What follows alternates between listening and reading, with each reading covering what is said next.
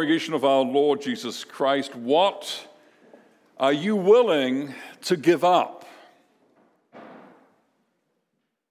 What price are you willing to pay to follow the Lord Jesus? Here we sit in this beautiful, warm, comfortable building on these beautiful, comfortable pews. Would we be here if there were holes in the wall? And if we just had rough planks to sit on and the wintry cold was blowing through the building, would we be here? What are we willing to give up to follow Christ? Am I willing to give up my job? Am I willing to lose my house? What if it meant following Christ? What if it meant losing all of the funds that I've been working so hard to put aside? What if following Christ would, would mean that I lose friends? That I lose a good relationship with family members? What if following Christ means that I have to give up my life?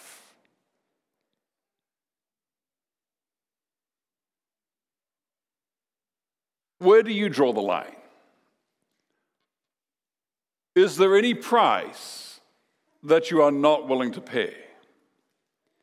And how long would it take you to decide? And what would the decision be? Now, we confess with the church of all times and places that the eternal Son of God took upon himself true human nature from the flesh and blood of the Virgin Mary. And we confess that he suffered under Pontius Pilate and was crucified. Now, if you have your psalm book still open, flip back a few pages to Lord's Day 7, page 524. Look at the creed for a moment. You look at the second article, I believe in Jesus Christ, his only begotten Son, our Lord, the divinity of our Savior. Look at the third article. He was conceived by the Holy Spirit, born of the Virgin Mary, which treats the divinity and the humanity of our Savior. And then come four, five, six, and seven. These are the works of the Son of God. And these works in Articles 4, 5, 6, and 7 that he suffered, that he was crucified, dead, buried, descended into hell. He rose from the dead, ascended into heaven, sits at the right hand of God the Father Almighty, and from there he will come to judge the living and the dead. Those articles 4 through to 7, he could not have done if articles 2 and 3 were not true. To do those acts, those mighty acts of redemption, Jesus needed to be God of God and true man from true man. What did it cost him? What price did he pay? How much did our Christmas present cost? Well, the apostle says to the Corinthians, 2 Corinthians 8 9, For you know the grace of our Lord Jesus Christ, that though he was rich, yet for your sake he became poor, so that you, by his poverty, might become rich. What did it cost him? Well, the apostle tells us in the second letter to the Philippians that he emptied himself, that he humbled himself that he set aside his heavenly majesty and glory and humbled himself to be found in human nature. That baby nursing at Mary's breast is the creator of the world, and he is depending on a sinful woman to keep him alive. What did it cost him? He was born in a humble abode of peasants and animals, a place that we wouldn't feel comfortable living in ourselves or having our children born in those circumstances. The knife of circumcision cut into his flesh on the eighth day with the blood and the pain. He came to a life of poverty. The Son of Man has no place to lay his head. He came to a life of hunger and thirst, of suffering the temptation of the devil in the desert, a life of being hunted by an increasingly large number of people seeking to kill him, a life of giving himself, but so often meeting with people's refusal to receive him. He came to his own, and his own received him not. A life of being disappointed by the slowness to understand of his disciples and being betrayed by one of them, abandoned by all. A life of hardship and pain feeling deeply the, the brokenness of this sinful world, standing at the tomb of his friend Lazarus and weeping. A life of suffering in body and soul, being despised and rejected, a man of sorrows, acquainted with grief, the kind of person that you don't find on the front of a Hallmark card, but rather someone from whom you recoil in horror. And then came the end. Then came the climax of all the persecution, of all the injustice, all the hatred that he suffered his entire life, the, the show trial in which, though innocent, he was condemned to death, and him sweating drops of blood in the Garden of Gethsemane, and him carrying the cross. As he had carried the cross of suffering all his life, now he carries the wood of a physical cross, and his weakened, battered, beaten, bruised body could not hold up under it. And he's nailed to a tree exposed, naked, humiliated, to die a slow and excruciating death by torture. And then the worst, the worst of it all, as the darkness descends and the presence of the favor and love of the Father are withdrawn from him. And God is only present in hot, burning, infinite wrath against sin, the way God is only present in hell. And he cries out, My God, my God, why have you forsaken me?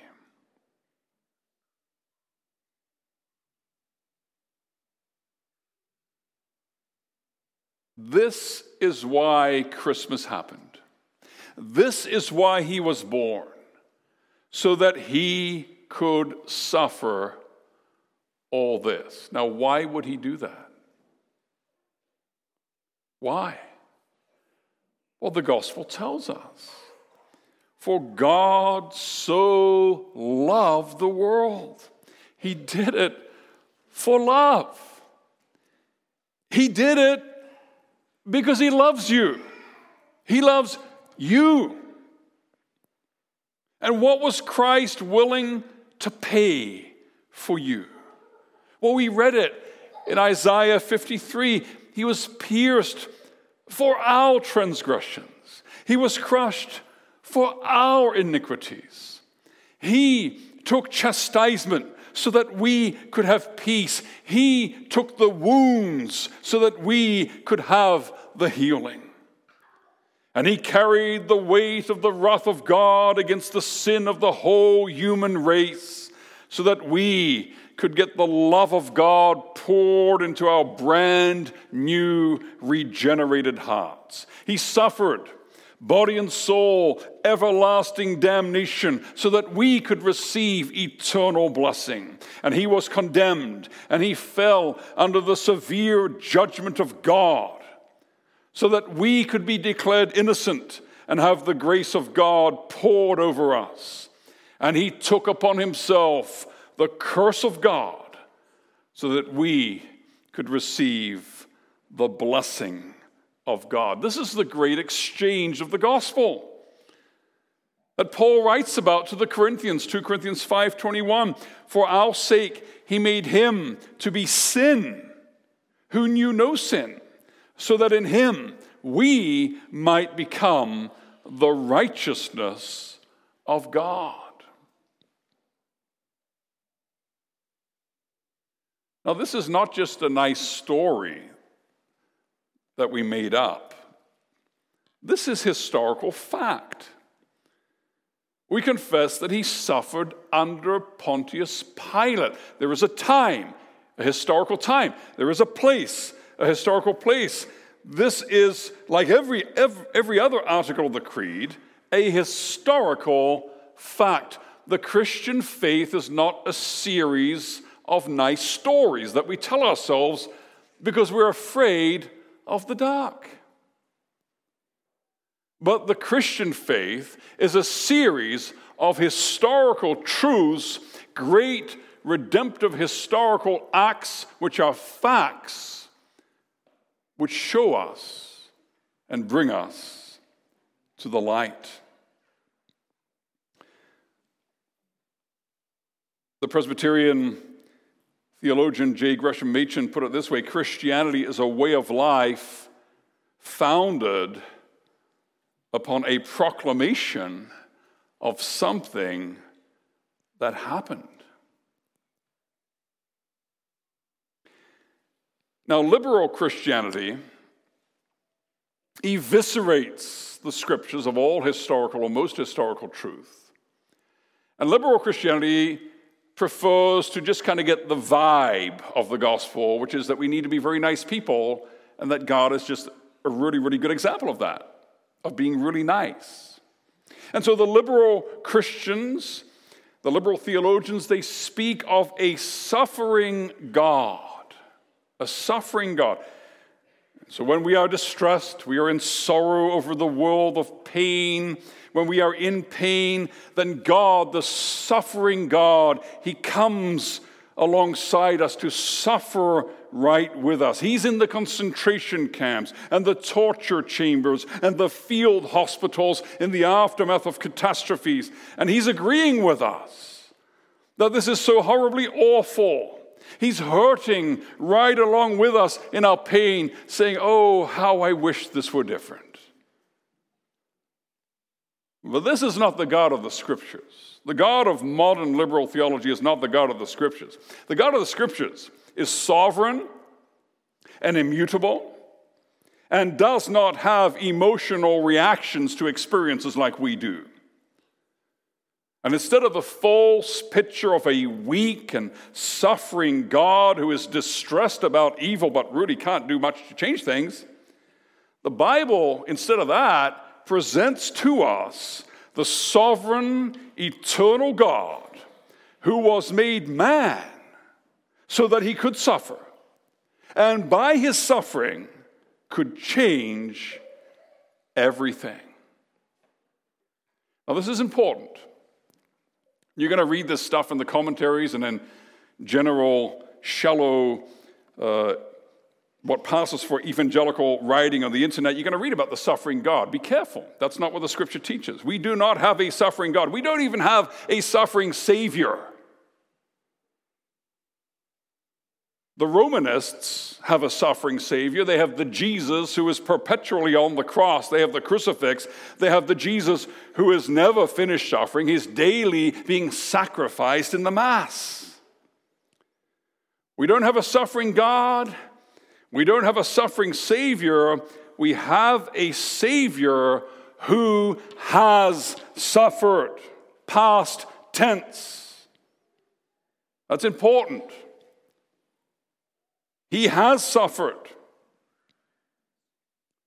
He suffered during all the time he lived on earth, but especially at the end, and then just before he died, after the climax of his agony and pain, he cried out in a loud voice, and he cried out in triumph, It is finished.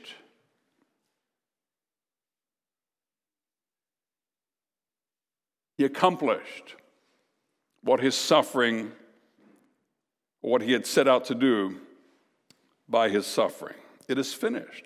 It's done. It's over. this is important, brothers and sisters. If you look at the creed, we say it, we sing it every Sunday. He suffered, past tense, under Pontius Pilate. This is very, very important for us to hold on to that it's done. There's nothing left to do. There's nothing left to suffer. Do you ever feel like God is punishing you? Things are going wrong in your life, and you think, is God angry with me? Is God getting me back for that sin that I committed, for that bad choice, that bad decision that I made? I think we all go through that sometimes. Child of God, every Sunday, we confess the historical fact that Jesus Christ suffered under Pontius Pilate and was crucified. Past tense, it is done, it is finished, it's over, it's paid for. There's no curse left for you, none. There's no judgment left for you, none. There is no wrath left for you, none. What does the apostle say? Romans 8, verse 1 There is therefore now no condemnation for those who are in Christ Jesus. That's what he got with his suffering. With that price he paid, that's what he got. No condemnation for us. What did it cost him? It cost him everything. That's how much he loves you. He gave up everything for you. Jesus loves you so much, he literally went to hell and back for you. That's how much he loves you.